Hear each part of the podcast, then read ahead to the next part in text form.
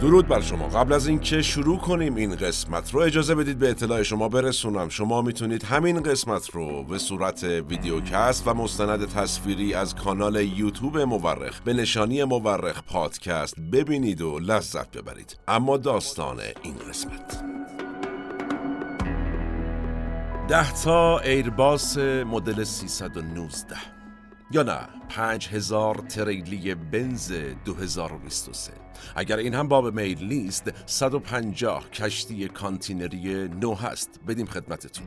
باز هم نه. 12 هزار تاکسی تویتا کمری مدل 2023 خشک چطور؟ اضافه کنیم به ناوگان حمل و نقل. اهل فوتبال که هستید. 17 سال با کریستیان رونالدو CR 7 قرارداد میبندیم. سالی 200 میلیون دلار. چطوره؟ اهل فوتبال نیستید. اجازه بدید کاری کنیم برای تمام ایرانیان برای سلامت تمام ایرانیان ها؟ 90 درصد بودجه وزارت بهداشت این مرز و بوم رو ما در سال 1402 پرداخت کردیم تمام شد رفت. شاید فکر کنید دارم هزیون میگم اما 3.5 میلیارد دلار. این پولی است که سعی داشتیم با این مثالها حقیقت زیاد بودنش رو درک کنیم توضیح بدیم. سعی داشتیم این پول رو در زودترین حالت ممکن خرج کنیم و نشد. انگار برای خرج این پول باید عمری فرصت داشت. اما امروز و حالا که با هم صحبت می‌کنیم اعلام شده که یک نفر زیاد وقت نمی‌خواست برای این کار. یک نفر بسیار توانمند بود برای این کار. یک نفر برای واردات چای و ماشینالات چای این پول رو دریافت کرده از دولت محترم و چه کرده؟ نه تنها چای و ماشینالات چای وارد نکرده بلکه سه میلیارد دلار از این پول رو خیلی شیک در روز روشن رفته وسط چهار استانبول. یا احتمالا سبز میدون چه کرده؟ فروخته و پول نقد گرفته در بازار آزاد. ایشون به تنهایی احتمالا بازار دلار رو هم تحت شعا قرار داده. اگر روزی بیماری دنبال داروش بود. دارویی که اگر تزریق نمی کرد مادرش از دنیا می‌رفت یا پدرش. کما اینکه شاید رفته باشد و من و شما نمی‌دانیم. و آن روز اون دارو گرون شد و دو برابر شد چون دلار گرون شده بود. احتمالا زحمات ایشون بوده و دستن در کاران پشت پردش البته. چند روز پیش وارد دفتر این آقا شدند و پرسیدند که آقای محترم حالا که بیش از دو سال از تخصیص 80 درصد این دلارها گذشته است چه شد چای؟ چه شد ابزارالات تولید چای؟ چه شد پول؟ ایشون در حالی که قند رو می‌زده در چای دبش که قند حلال بشه و بعد میان دولب به آرومی خیسی دولب رو کویر می‌کرده و در ادامه چای رو هرت میکشیده. پاسخ داده. پول. کدوم پول؟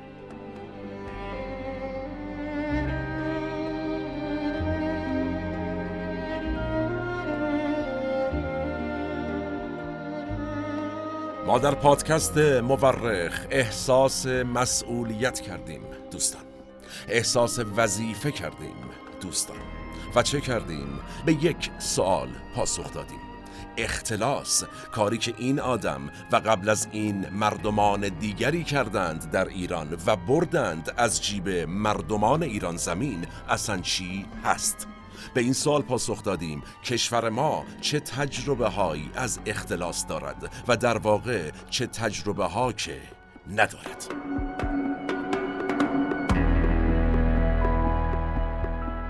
سلام من احمد آشمی هستم و این اپیزود 103 از پادکست مورخه که آذر ماه 1402 منتشر میشه. ما در این قسمت به بهانه اختلاس 3.5 میلیاردی رفتیم سراغ تاریخ اختلاس در ایران معاصر. به این سوال پاسخ دادیم که ایران زمین از دست اختلاس و اختلاسگر چه ها کشیده. منابع ما در این قسمت کتاب خاطرات و خطرات اثر مهدی قلی هدایت مخبر السلطنه و گزارش های رسانه های معتبره. به اعتقاد اغلب مورخین تاریخ بیش از آن که علم باشه یک هنره. هنر کنار هم گذاشتن شواهد. ما در پادکست مورخ هر بار یکی از پازل های تاریخ رو کنار هم می‌ذاریم. نظر فراموش نشه و نوش گوشاتون.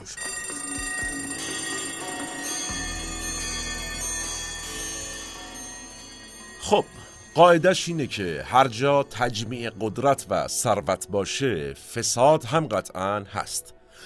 های مدرن های بسیاری کردند در جهان تا جلوی فساد مالی رو تو مجموعهشون بگیرن و تو خیلی از کشورهای اغلب توسعه یافته تا حد بسیار بسیار بسیار زیادی هم موفق بودند گرچه این هم عرض بکنم در پرانتز یک جاهایی ها می‌خواستند و می‌خواهند که جلوشو نگیرند. چون اگر همه چیز رو باشه کی بدسته کی ببره و کی تقسیمش کنه بخورن این از این در ایران زمین چی؟ در ایران ما چی؟ تاریخ نشون میده در ایران ما باز هم داستان با اونچه در کشورهای توسعه یافته دیدیم و می‌بینیم و احتمالا خواهیم دید زمین تا آسمون فرق می‌کنه اگر جایی می‌بینیم که دولتی تلاش می‌کنه جلوی فساد رو بگیره جلوی تجمیع قدرت و ثروت رو یک جا بگیره که فساد ایجاد نشه گویی در ایران ما امروز خیلی تلاشی برای این مسئله انجام نمیشه. یا اگر میشه کافی نیست یا اگر میشه فقط ظاهر داستانه. من از همه مخاطبان خوبمون عذر می‌خوام که امروز کمی عصبانیم. امروز به خاطر از دست رفتن مادر یکی از مخاطبان پادکست مورخ تیم ما عصبانیه. مادری که سرطان داشت. باید هر هفته تزریق انجام می‌داد و زمانی که به واسطه گرون شدن دلار یا هر آن چیز دیگری این خانواده شش نفر شبانه روز دنبال جور کردن پول بودند پول دارو و تزریق این مادر مادر خانواده که هفتاد و چهار سال زحمت خانواده رو کشید. تزریق عقب افتاد و نامنظم شد و حالا و امروز دیگه بین ما نیست. دیگه نیست که پادکست مورخ رو بشنوه. دیگه نیست که گرم و بخش اون خانه و خانواده باشه. دیگه نیست که بهشت زیر پاش باشه. دیگه نیست که برای ما پیام بفرست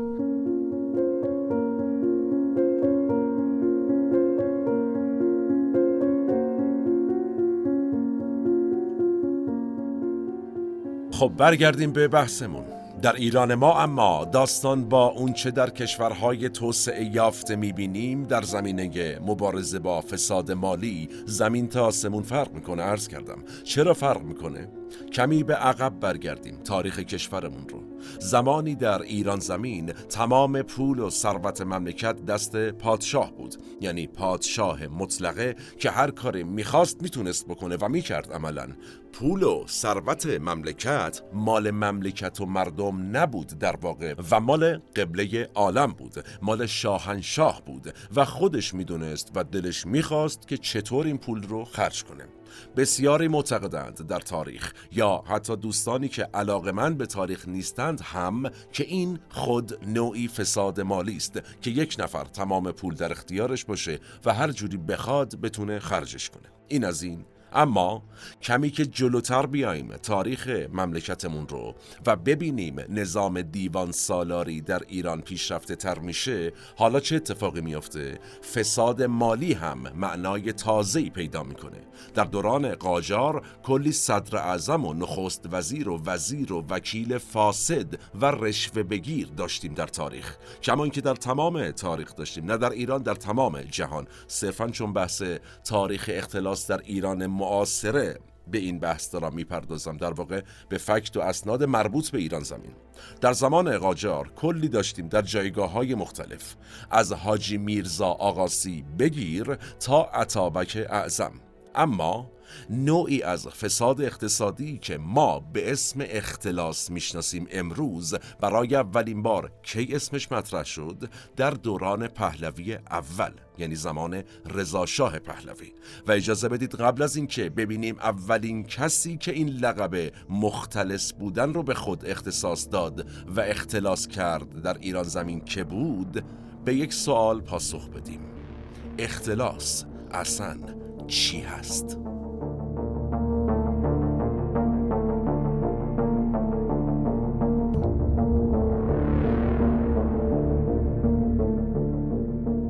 به برداشت غیرقانونی اموال دولتی یا اموال وابسته به دولت توسط کارکنان دولت یا افراد وابسته به کارکنان دولت و دولت می‌گویند اختلاس.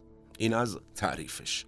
همین تعریفی که عرض کردم اختلاس رو از انواع فسادهای دیگه مثل مثلا رشوه و ارتشا و این مسائل متفاوت می‌کنه همینجا. چرا؟ عرض می‌کنم. شما در نظر بگیرید. یک مقام دولتی پا شده خیر سرش رفته سر پستش که چه کنه؟ خدمت کنه. پیرو تمام مصاحبه ها و نقل قول ها و ادعاها و وعده ها و وعده ها و وعده ها و وعده ها و وعده ها و وعده ها وعده ها بله. خیلی وعده. رفته خدمت کنه. خب. ایشون من تو پرانتز اول این رو عرض بکنم قطعا داریم انسانهای شریفی که صبح تا شب در حال خدمت کردنند یا در فکر خدمت کردن. اجازه بدید همینجا با احترام کلاه از سر بردارم به این دوستان عرض ادب و احترام بکنم و این دوستان بدانند و آگاه باشند که دارم درباره اون درصدی صحبت می‌کنم که متاسفانه انقدر عمل کردشون بزرگه که همه رو بردن زیر سایه خیانت خودشون و کارهایی که می‌کنند پس دوستان خودوم این مرز و بوم و مردمش به کنار ما دستبوسشون هم هستیم با بقیه کار داریم. این بند خدایی که عرض کردم رفته خدمت کنه خیر سرش و ادعاشم کرده میشینه با خودش فکر می‌کنه. میگه خب من به کی خدمت کنم؟ به مردم؟ خب مردم که اصلا ارزش خدمت منو نمی‌دونن که. برخوردشون هم خوب نیست طلبکارم هستن. اینی چی؟ به جیب خودم. آره دیگه پس فردا می‌خوام بازنشست شم. بعد 60 سال الانم که شده 65 سال دیگه به درد نمی‌خوره بعدش چقدر می‌خوام به ما بدن اصلا بدن یا ندن دیروز روز بچه هام نوم به جیب خودم خدمت می‌کنم. یا به جیب اطرافیانم هم می‌تونم خدمت کنم. بالاخره یه سفره است دیگه. اینم بد نیست ولی اولویت میشه جیب خودش این بند خدا. و نتیجه بدون اینکه کسی بفهمه یه پولی رو با یک برنامه ریزی که معمولا البته شمردن سفرای این پول برای مردمان عادی مثل بنده کار راحتی نیست برمیداره ایشون می‌ذاره جیبش. به این میگن اختلاس. همون تعریفی که کردیم. حالا این از این سال قبلی رو پاسخ بدیم حالا. کی بود اولین مختلس ایران زمین؟ عرض می‌کنم.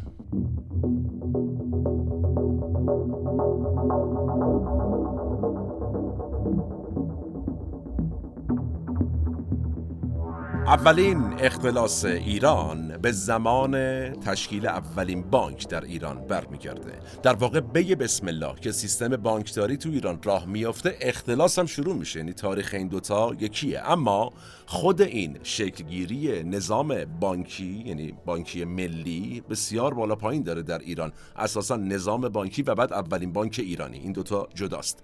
یکی از روش های استعماری کشورهای غربی همین تأسیس بانک و وام دادن به کشورها بوده. یعنی چی؟ می اومدن تو کشورهایی که اقتصاد ضعیفتری داشتن. بانک می‌زدن وام می‌دادن و تا جایی که می‌شده اون کشور رو مقروض می‌کردند عملا و اینجوری اقتصاد اون کشور هم در دست می‌گرفتند. گرچه هنوزم که هنوز داستان همینه ها مدلش فرق کرده. چرا؟ تو همین ایران خودمون امروز روز یهو میشنویم صبح بلند میشیم میشنویم که فلان کشور که اشاره مستقیم حالا نمی‌خوام بکنم ولی مشخصا خیلی بزرگ جمعیت داره چشاشون خیلی باد و میتوری و اینها. حالا ما کار نداریم اشاره نمی کنیم یه سری پروژه بزرگ تعریف کرده این کشور. قرار بیاد در ایران اجرایی کنه. مثلا چه پروژه‌ای؟ بزرگترین ورزشگاه جهان. یا به طور مثال فاز دوم فرودگاه بین المللی امثال اینها. حالا اینکه اصلا همچین پروژه هایی اولویت ما هست یا نیست؟ بحث دیگری است اما سوال پولش رو قراره کی بده این پروژه ها رو؟ و جواب خود اون کشوره با دومیتوریه چرا؟ چون وقتی خودش بده کشور ما مغروز میشه و همین میشه مسیری برای تحت کنترل قرار دادن اقتصاد ما. در واقع به تاریخ که برمیگردیم این بوده که خودشون می اومدن بانک می‌زدن مغروز می‌کردن. الان که خودمون بانک داریم حالا کشورها در واقع بانک دارن کاری به عمل کردشون نداریم بحث دیگری است. میان با این مدل پروژه ها دوباره مغروز می‌کنن و اقتصاد رو در دست می‌گیرن. به هر حال هر جور صلاح خسروان.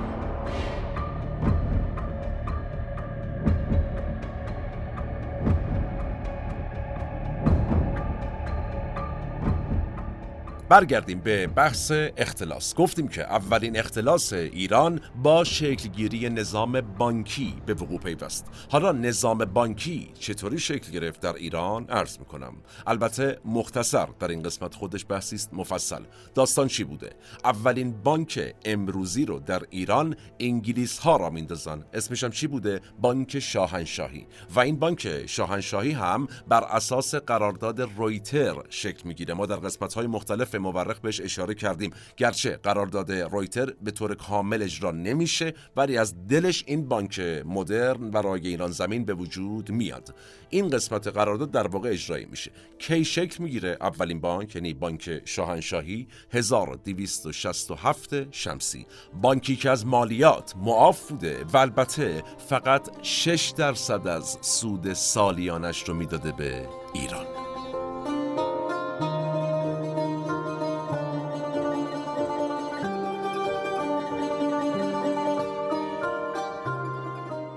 این وسط روسیه که می‌بینه رقیبش یعنی انگلستان اومده یه بانک تو ایران زده میگه چی؟ حرفا نیست من مردم. سریعا دست به کار میشه. میاد بانک استقرازی ایران و روسیه رو شکل میده. و نتیجه رقابت این دو بانک در ایران حسابی اقتصاد ایران رو ضعیف می‌کنه. و باز نتیجه ایران به فکر شکل دادن یک بانک مستقل میفته و جالبه کی پیشنهاد تشکیل یک بانک ملی رو برای ایران میده به شاهنشاه؟ آقای محمد حسن امین و زرب که قطعا به زودی یه قسمت در ارتباط با ایشون و تاثیرات واقعا مهمی که در تاریخ ایران زمین گذاشت خواهیم داشت. اما آرزوی راه اندازی بانک ملی هم مثل بسیاری از آرمانهای مشروطیت به دل ایشون و دوستان میمونه اجرایی نمیشه. چرا؟ دولت قاجار توان به سرانجام رسوندن این آرمانها رو نداشته. خب یه اقتدار و یک تدبیر مالی جدی نیاز بوده و جدید البته که در تاریخ وقتی جلو میای می‌بینیم با پایان سلسله قاجار و روی کار اومدن رضا شاه پهلوی این اقتدار و این تدبیر برای تأمین بودجه یک بانک ملی ایرانی به وجود میاد. البته که تدبیر رضا شاه پهلوی چیز جدیدی هم نبوده ها. ایران همیشه یک مدلی رو داشته تست می‌کرده یعنی همواره قدرت هایی که در ایران بودند برای برهم زدن موازنه قدرت روسیه و انگلیس که هر دو افتاده بودن رو ایران دست به دامن یک کشور سالس می‌شدند. رضا شاه اون زمان برای به هم زدن این توازن قدرت حالا توی بحث بانک دوباره همین مسیر رو پی می‌گیره میره سراغ کشور سالس حالا سراغ چه کشوری میره؟ عرض می‌کنم.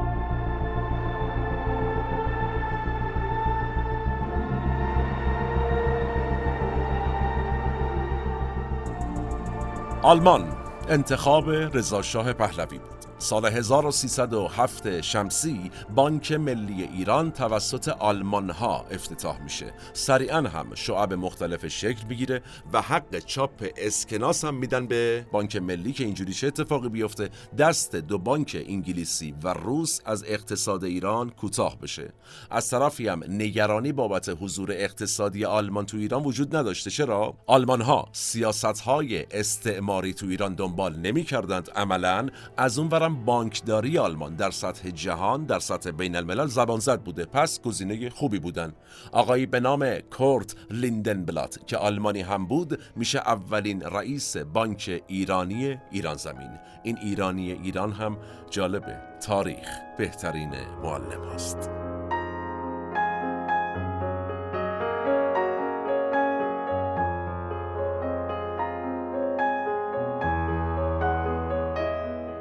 بانک ملی برای پنج سال به خوبی و خوشی کار خودشو می‌کرده تا اینکه اختلافاتی بین هیئت نظارتی که از طرف دولت ایران شکل گرفته بود و هدفش هم این بود که نظارت کنه بر بانک با آقای بلات به وجود میاد. بین این دوتا اختلاف ایجاد میشه.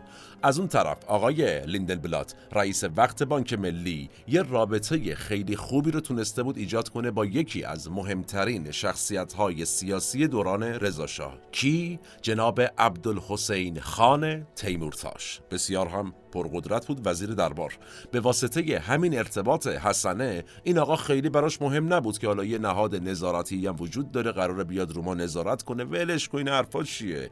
و عملا داشت کار خودشو می‌کرد. و اساسا هم این هیئت نظارت که از طرف دولت تعیین شده بود هم برای این شکل گرفته بود که دولت ایران اون زمان به اقدامات جناب دکتر لیندن بلات مشکوک شده بود در واقع. حالا این از این. هیئت نظارت کیا بودن؟ رئیسش مهمه. آقای حسین قلی نواب بود. یه زمانی هم وزیر مختار ایران در آلمان بوده و زبون آلمانیا هم خوب میفهمیده و منششون رو. تو پرانتز اینم بگم. محله فعلی نواب در تهران که به نام آقای مجتبا نواب صفویه قبل از انقلاب هم اسمش نواب بوده. به واسطه همین حسین قلی نواب. و باز این همین نکته جذاب در تاریخ محله و خیابانی در ایران و در تهران. قبل و بعد از انقلاب اسمش یکی بوده ولی این کجا و آن کجا؟ به هر حال این آقای حسین قلی نواب هی پا می شده می‌رفته بانک ملی. فشار می آورده که آقا جان اسناد مالیتون رو باید در اختیار ما بذارید بررسی کنیم. آقای دکتر لیندن بلات آلمانی اما هیئت نظارت رو به هیچ جا نمی گرفته و هی میپیچوندشون نتیجه چی میشه؟ عرض می‌کنم.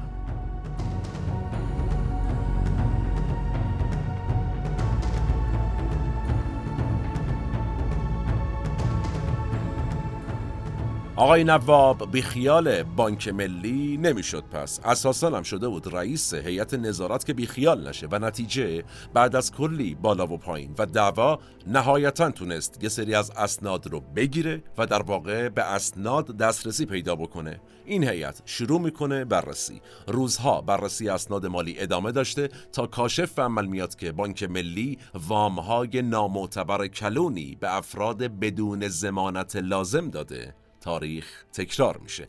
امروز هم به وفور می‌بینیم که طرف های کپی شناسنامه وام گرفته. هیئت نظارت اون زمان متوجه یه سری وام های دیگه هم میشه که بخشیش به دست نفر دوم مملکت یعنی آقای تیمورتاش وزیر دربار اعطا شده. یعنی با دستور آقای تیمورتاش این وام ها اعطا شده بود. حالا بماند که همون هیئت نظارت همون زمان به این اسناد هم دست پیدا می‌کنه که یک مبلغ بسیار جدی از پول نفت به حساب شخصی اعلی حضرت ریخته می شده که طبیعتا آقای نواب سر همچین مواردی یه جوری رفتار می‌کرده که شطور دیدی؟ ندید.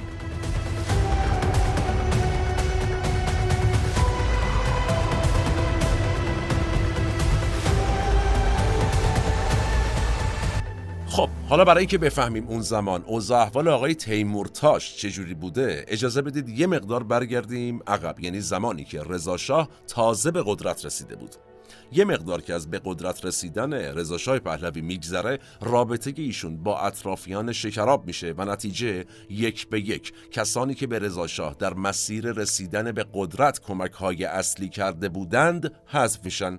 ما در قسمت مربوط به فرمان فرما در پادکست مورخ یه نمونهش رو توضیح دادیم. نصرت و دوله پسر فرمان فرما که حامی جدی رضا شاه بود خیلی هم کمکش کرده بود به اتهام رشوه گرفتن زندانی میشه بعد تبعید میشه. یه روزی هم خبر مرگش در تبعید می‌رسه به خانوادش به هر حال دوست داشتید ببینید و بشنوید بسیار قسمت جذابی است. بگذاریم اون زمان افراد دیگه هم با های مختلف مواجه میشن. اما این وسط کسی که اتهامش به موضوع این قسمت ما ربط داره آقای تیمورتاشه.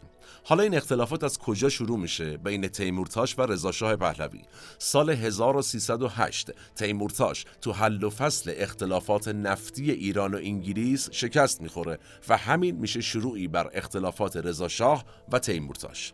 در ادامه این شکراب بودن اوضاع روابط تیمورتاش و شاه خبر میاد که آقا جان در تخلفات مربوط به بانک ملی و آقای لیندن بلات رد پای تیمورتاش هم به چشم می‌خوره. چیکار کنیم؟ حالا رضا شاه که همینجوری منضبط بوده با تیمورتاش هم که یه اختلافاتی پیدا کرده. نتیجه؟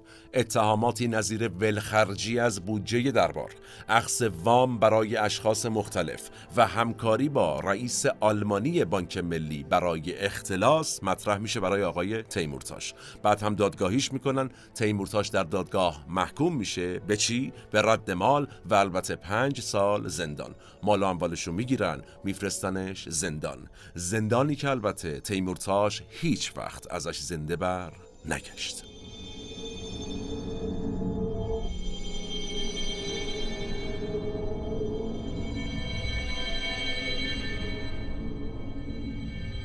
البته اینکه واقعا تیمورتاش در اختلاس بانک ملی و لیندن بلات نقش داشته یا نه انصافا مشخص نیست.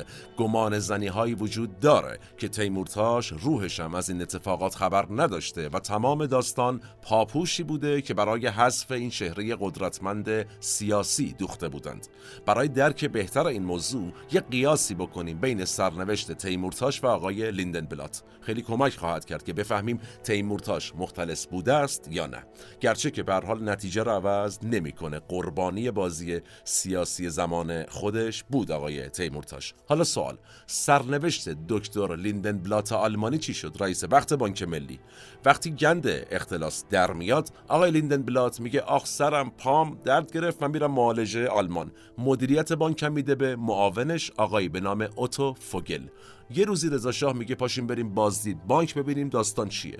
اوتو فوگل میشنوه رضا شاه داره میاد فرار میپیچه به بازی. کجا؟ بغداد. رضا هم کینه ای میفرسته دنبالش میگه برید بیاریدش. از بغداد من کارش دارم. فوگل می‌فهمه دارن میان دوباره در میره. کجا؟ بیروت این دفعه باز رضا شاه کینه ای تر میگه برید بیروت بیاریدش. این حرفا نیست. فوگل تو بیروت خودش رو حذف فیزیکی می‌کنه خودکشی می‌کنه از ترس رضا این از معاون بانک. خود لیندن بلات چی میشه؟ آقای رضا شاه دوباره کینه ای عمل می‌کنه گرچه کارش هم بسیار درست بوده. قانونی به آلمان میگه که برگردونید با زبون خوش. ببینین داستان چی بوده این بابا پول ما رو برده. آلمان هم کت بسته البته به همراه یک وکیل آقای لیندن بلاتو میفرسته ایران. یه دادگاهی تشکیل میشه و ایشون محکوم میشه به 18 ماه حبس و پرداخت 7000 لیره و 46 هزار ریال پول رایج مملکت.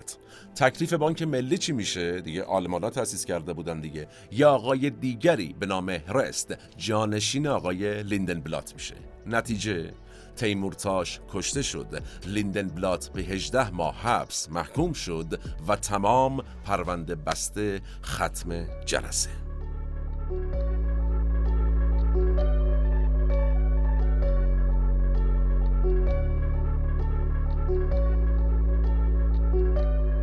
این رو من تو پرانتز بگم. داستان آقای تیمورتاش بسیار مفصله. این یک گوشه کوتاهی از زندگیش بود. ایشون یکی از تاثیرگذارترین افراد تاریخ ایران زمین بودن که می‌تونیم تو یک قسمت جداگانه در مورخ مفصل بهش بپردازیم. اگر علاقه مند هستید لطفا همین الان برای ما کامنت بفرمایید. ما انجام وظیفه خواهیم کرد.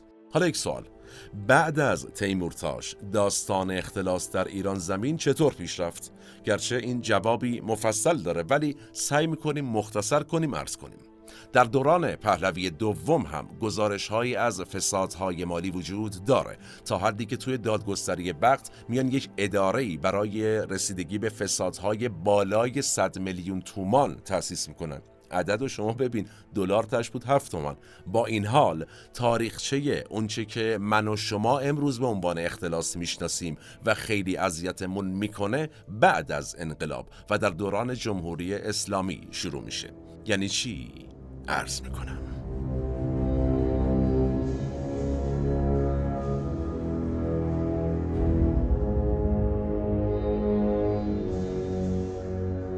با وقوع انقلاب برای چند سال انقلابیونی که احساس می کردند یک کار معنوی بزرگ کردند سعی کردند از فساد مالی دوری کنند. اگرچه جریان فساد واقعا هیچ وقت متوقف نمیشه نه در ایران همه جای جهان همیشه جاری بوده ولی به هر حال دوستان سعی کردند. اما فقط یک دهه تقریبا طول کشید تا این سعی بی نتیجه بمونه. وقتی اولین اخبار از یک اختلاس بزرگ بیش از یک دهه بعد از انقلاب شنیده و پخش شد همه ایرانیان با شنیدن نام فاضل خداداد شکه شدند.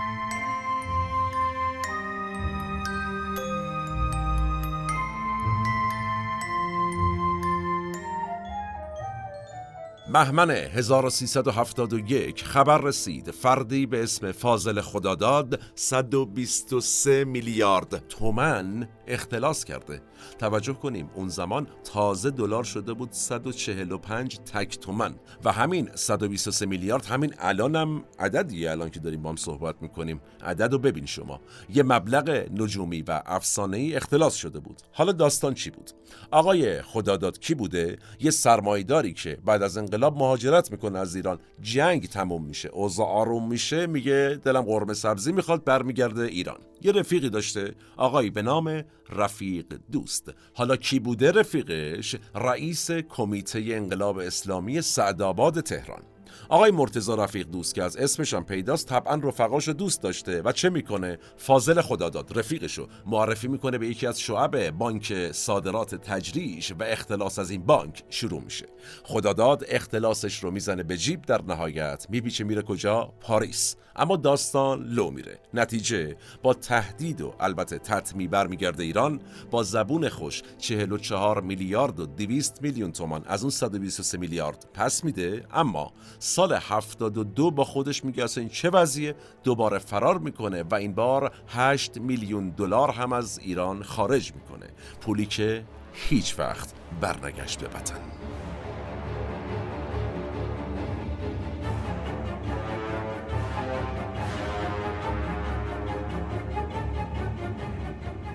و مرتزا رفیق دوست اوزاش چطور میشه؟ رفیق آقای اختلاس کرد طبعا اوزا برای ایشون خیلی خیت میشه. چه می‌کنه؟ میره بیشه داداشش محسن رفیق دوست که چیکاره بوده؟ رئیس بنیاد مستضعفین بوده اون زمان. این آقای محسن زنگ می‌زنه به خدا داد میگه داداش برات امان نامه گرفتم خیالت راحت پاشو بیا چه کاریه؟ کجا؟ هیچ وطن نمیشه. بعد آبرو داداشمون داره میره. اما برگشت فاضل خداداد همانا. بازداشت و اعدامش همان. و داستان به همینجا هم ختم نمیشه. آقای مرتزا رفیق دوستم که رفیقش بوده معرفش بوده به بانک به حبس ابد محکوم میشه. ولی در 1382 ایشون شامل عفو رهبری میشه آزاد میشه و به زندگی عادی برمیگرده. گرچه زندگیش خیلی هم غیرعادی نشده بوده. گویا ایشون یه جورایی حبس نکشیده. همون زمان که وارد زندان میشه یک ماه بعد میشه معمور خرید زندان اوین. صبح می‌رفته سر کار کارش انجام می‌داده. معمور خرید بوده دیگه. زورم ناهار رو می‌زده می‌رفته خونه. یه چیزی شبیه به امروز دیگه یعنی خیلی گیر و گوری تو حبس نبوده. هوای زندانی رو داشتن.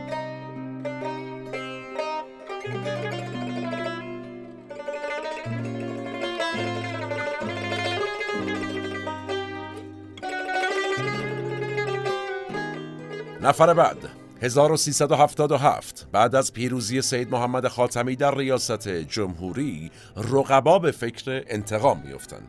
اصلاح طلب ها برنده شده بودند اصولگرایان بازنده و حالا بازی سیاسی. نتیجه شهردار تهران غلام حسین کرباسچی که از حامیان خاتمی بود رو به جرم اختلاس کشوندن دادگاه. اتهامات چی بود؟ گفتن آقا شما یه میلیارد اختلاس کردی 90 هزار دلارم روش. بعدم تاپ خریدی قرار بوده توی پارکا نصب کنی نصب نکردی. یعنی چی بچه ها موندن بیکار؟ همه اینا به کنار. واحدای تجاری مجتمع بوستان پونک که الان هم هست قبل از آماده شدن شما جناب کربازچی مجوز دادی فروخته شده پیش فروش. همه اینا به کنار. یه سری سکم گرفتی هدیه دادی رشوه دادی و کلی موارد دیگه. حالا اینها رو به عنوان مثال آه اینم یادم اومد. گفتن آقای کربازچی 25 میلیون تومن برداشتی دادی به دو تا از کاندیداها تو انتخابات مجلس پنجم. یه پولی هم دادی به حزبت یعنی حزب کارگزاران. اینا جزو اتهامات بود. در نهایت یه نکته جالبم پیش اومد. دفاعیات آقای کربازچی به طور مستقیم از صدا و سیما پخش می‌شد. چیزی که تقریبا بعد از اون ندیدیم. دوست داریم ببینیم. دفاعیاتی که طی اون غلام حسین کربازچی و وکلاش به روش های مختلف سعی در رد تمامی اتهامات داشتن. اما دادستان قاضی و هیئت منصفه دادگاه هر ستاش آقای اژه‌ای که امروز رئیس قوه قضاییان ایشون روی وجود تخلفات به جد پافشاری می‌کردن. ستایش یه نفر بود. در نهایت به نظر می رسید در کنار رسیدگی به سری اتهامات یه تصفیه حساب سیاسی هم در حال رخ دادنه. در نهایت چه شد؟ غلام حسین کربازچی به چهار سال زندان و شست ضرب شلاق محکوم شد. اما دو سال بعد شامل عفو رهبری شدند. آقای کربازچی از زندان بیرون آمدند و برای سالها دبیر کل حزب کارگزاران باقی موندند.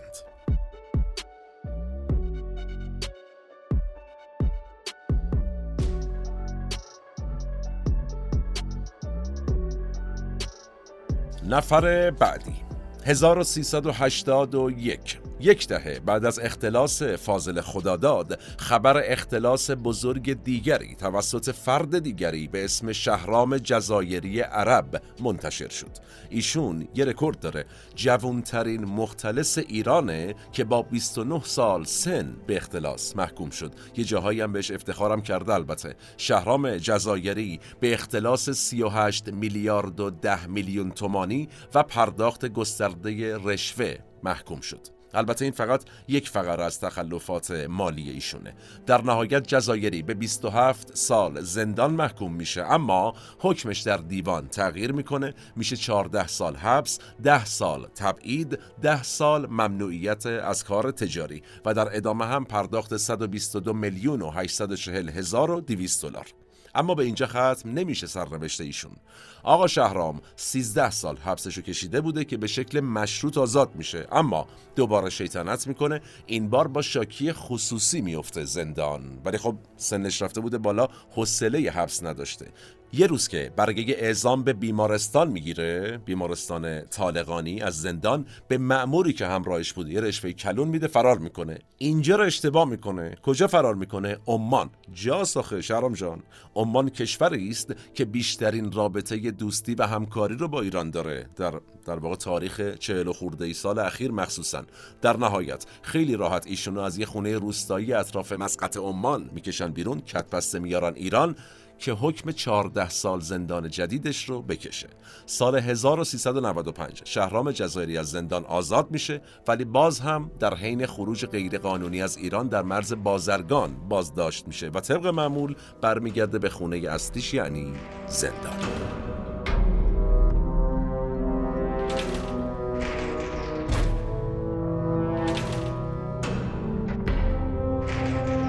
و باز نفر بعد. با شروع دهه 90 اوضاع احوال اختلاس در ایران لول اپ میشه وارد فاز جدیدی میشه. اولین چراغ چطور روشن میشه؟ یک اختلاس 3000 میلیاردی انجام میشه توسط یک تاجر ایرانی به اسم مهافرید امیر خسروی با همراهی ستاره اختلاس ایران محمود رضا خاوری. چیکاره بوده؟ مدیرعامل بانک ملی ایران. یه تایم یه خاطره بگم. ایشون رئیس بانک ملی کیش بود. بنده به چشم دیدم که طرف میومد. می‌گفت مثلا 50 تا 50 برگی می‌خوام. 5 دقیقه بعد حاضر بود. اون زمانم اینجوری نبود که مثلا پرینتر باشه. دستی بود همه. از قبل آماده بود. طرف میومد گفتن خدمت شما. بگذریم.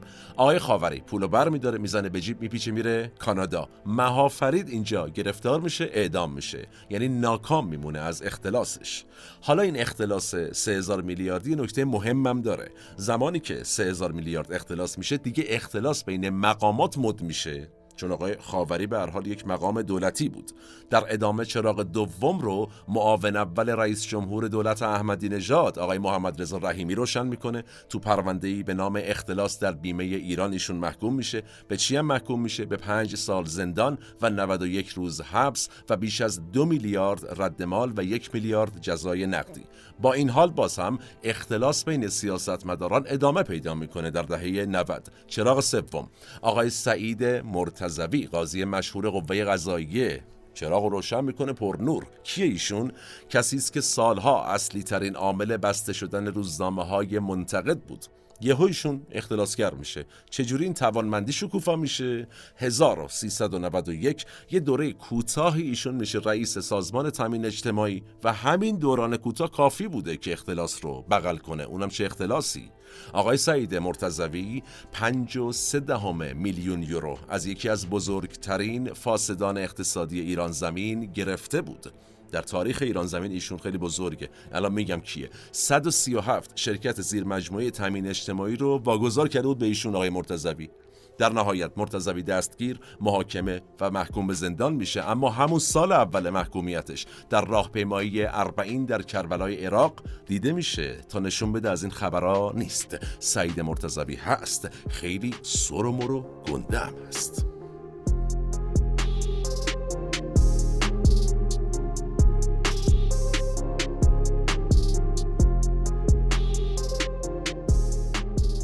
نفر بعد.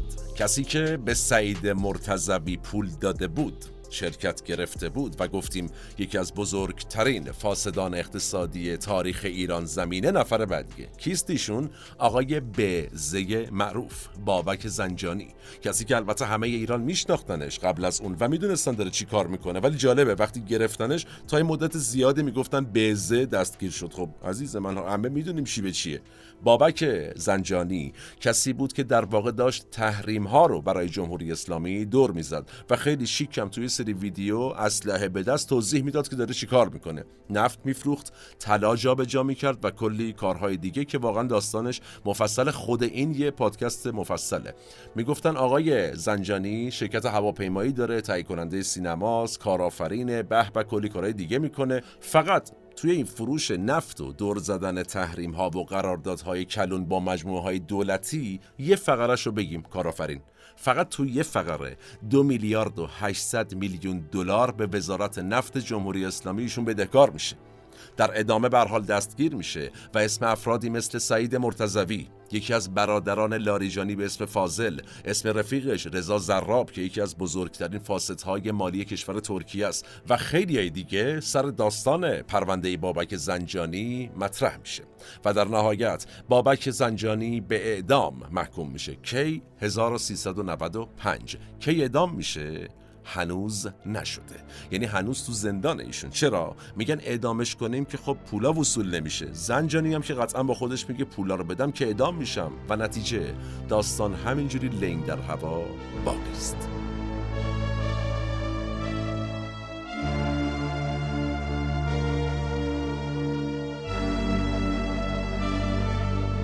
گم شدن دکل نفتی. اختلاس 8 هزار میلیاردی از صندوق ذخیره فرهنگیان. داستان حقوقهای نجومی در دولت اعتدالی جناب احمدی نژاد دکتر احمدی نژاد. و املاک نجومی در شهرداری اصولگران جناب غالیباف. در ادامه فساد مالی برادر حسن روحانی و برادر اسحاق جهانگیری. و باز در ادامش فساد مالی محمد رضا هدایتی اسپانسر باشگاه پرسپولیس. هنوز تموم نشده. فساد مالی حسن رعیت همونی که سال 88 پشت موتور با اسلحه در حال سرکوب معترضان بود. بیان جلوتر. اختلاس در قرارگاه خاتم الانبیا. بعد فساد مالی اکبر تبری معاون قوه قضاییه و کلی موارد دیگه هم هست در سالهای اخیر. اما چون زمانمون زیاد نیست و اینا هر کدوم برای خودش یه پادکسته برسیم به دو مورد اختلاسی که رکورد اولین و دومین اختلاس رو تا به امروز که البته داریم با هم صحبت می‌کنیم ممکنه یه ساعت دیگه این نباشه فعلا رکورد اول و دوم دست این دو مورده. جایگاه دومین اختلاس تاریخ همین شرکت چای دبشه که بیش از 3 میلیارد دلار بوده رقمش که هنوزم معلوم نیست کی به کیه. یه سری میگن مدیر عاملش رو گرفتن زندانه. یه سری میگن نه اینجوری نیست معلوم نیست پول دست کیه. اصلا دست کی در کار بوده پشتش کی بوده تونسته همچین اعدادی بگیره و برنگردونه و و و و. بعد نیست اینجا این رو هم اشاره بکنم. تاریخ چای در ایران هم خودش یک موضوع بسیار جذابه. تو همین موضوع چای ما یک کارآفرین در تاریخ ایران داریم که روزی بدون گرفتن حتی یک دلار از دولت چای ایران رو جهانی می‌کنه. ولی خب شور انقلابیش هم برای خودش سرنوشت تلخ رقم می‌زنه. علاقه من بودید کامنت بفرمایید ما انجام وظیفه خواهیم کرد. اما این شد جایگاه دوم. حالا اولین اختلاس بزرگ ایران زمین. مالکیه عرض می‌کنم.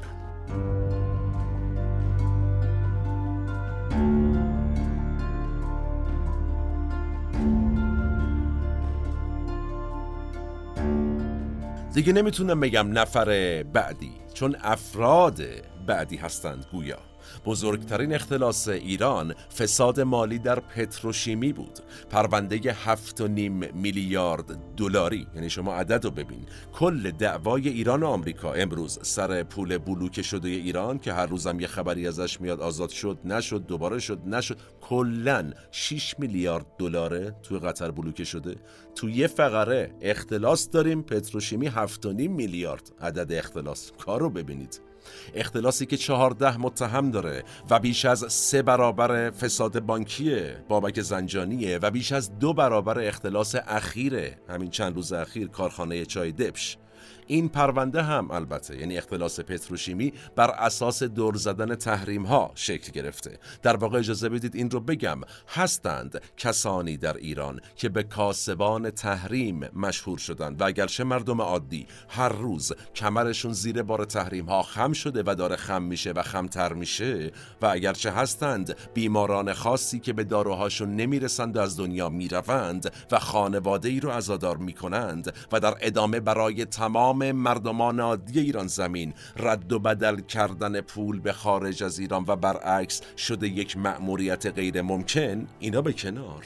اما همین تحریم ها برای این دوستانی که گفتم دوست که نمیشه گفت دشمنانی که اسمشون هست کاسبان تحریم. مثالش افراد همین پرونده پتروشیمی که داریم راجع بهشون صحبت می‌کنیم یک نعمت بی نظیره. یعنی اگه تحریم نبود این بندگان خدا باید گدایی می‌کردند. اکثر متهمان فساد در پتروشیمی هم از مدیران شرکت سرمایه گذاری پتروشیمی ایرانند. آدم عادی نیستند. هر کسی نمی‌تونه این عددها رو اصلا نزدیک ببینه. حالا خبرساز ترین متهم این فساد کیه؟ خانمی است به نام مرجان شیخ الاسلامی آل آقا. کسی که زمانی کاندیدای مجلس ششم بود و به نوعی مورد حمایت اصلاح طلبان و جبهه مشارکت اما آقای احمدی نژاد که اومد سر کار یهو ایشون صبح بلند شد گفت ای من کاملا در اشتباه بودم. من یک اصولگرا مثلا این چه حرفیه؟ و در مجلس هشتم ایشون کاندیدا میشه. این بار با حمایت اصولگرایان یعنی ثبات تفکر سیاسی هم وجود نداشته. گرچه شاید نمی داشته باشه. خانم شیخ الاسلام آل آقا بعد از اختلاس از ایران خارج میشه دوباره برمیگرده به همسر سابقش. کی بوده؟ آقای مهدی خلجی. و باز کی بوده؟ کسی که زمانی معمم بود و روحانی. اما امروز کراواتیه و در انستیتوی واشنگتن برای خاور نزدیک در آمریکا کار می‌کنه و از مخالفان شناخته شده جمهوری اسلامیه. در چهار کلمه تجمع پول سیاست قدرت. قضاوتش با شما.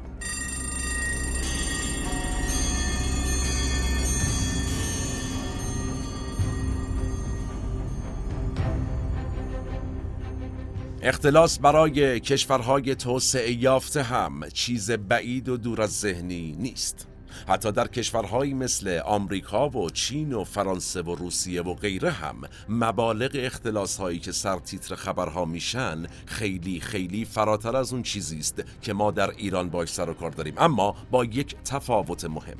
تولید ناخالص داخلی این کشورهایی که ازشون اسم بردم هم خیلی خیلی خیلی خیلی بیشتر از کشور ماست و از طرفی مردمان کشورهای توسعه یافته کشورهایی که اسمشون آوردم گوششون به کلمه اختلاس عادت نکرده که بشنون راحت از کنارش رد شند ما ولی در کشورمون در شرایطی از اخبار گاه به گاه اختلاس رد میشیم که احتمالا یک استکان دبش از چای در دست داریم و در تنگنای اقتصادی داریم دست و پا می‌زنیم و نمی‌دونیم همین استکان مال اون آقایی است که جیبمون رو زده.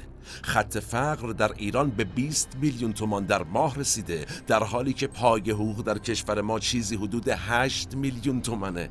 به کی بگم؟ توی همچین شرایطیه که کسانی با دسترسی های خاص به منابع خاص قدرت و ثروت میلیون ها و میلیاردها دلار به جیب می‌زنند در حالی که ما از چند و چونده کار حتی بعد از دستگیریشون هم بیخبریم و فقط یه تعداد اسم به گوشمون خورده. زمان ما به فرجام رسید و کلام ما هم. من احمد آشمی هستم و تنها نیستم این اپیزود هم به همت تیم مبرخ در استودیو پیکان تهیه و تولید شد. تا چند روز آتی و موضوع جذاب بعدی سالم باشید و در صلح شما رو به تاریخ میسپارم و میبینمتون.